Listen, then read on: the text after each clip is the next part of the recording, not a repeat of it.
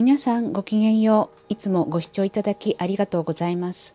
本当の自分を思い出し、本来の力を発揮できるようナビゲーションをしているオリジナルライフナビゲーターのミモザです。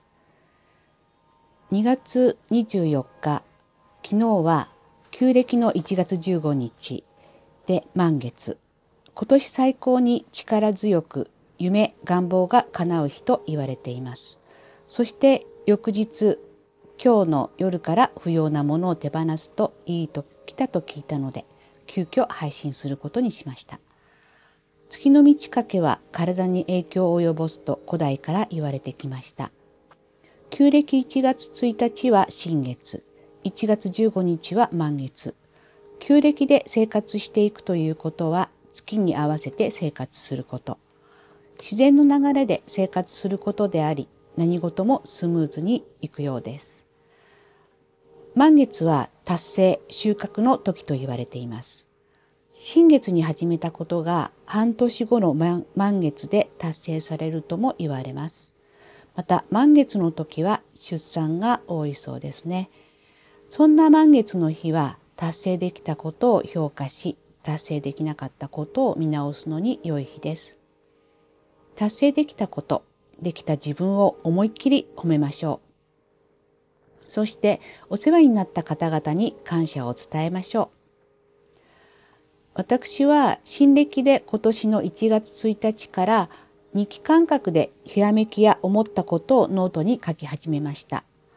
でも整理されていないので埋もれてしまっていることが多いと感じてしまっていました。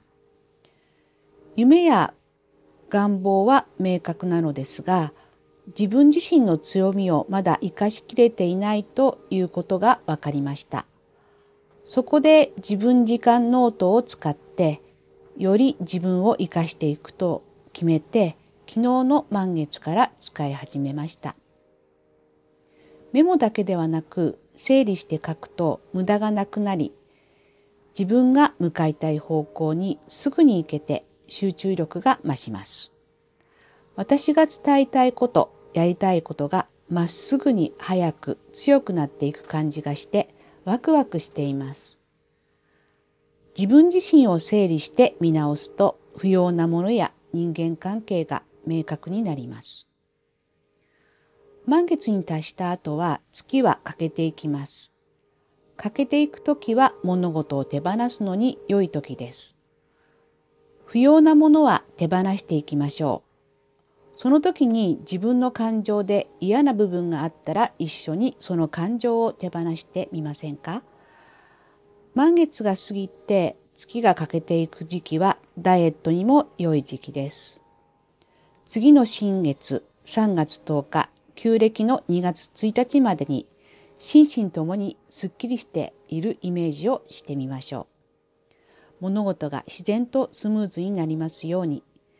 今後は月の満ち欠けを意識して生活してはいかがでしょうかということで緊急配信終了です。お付き合いいただきありがとうございます。オリジナルライフナビゲーターのミモダでした。次回もお楽しみに。ごきげんよう。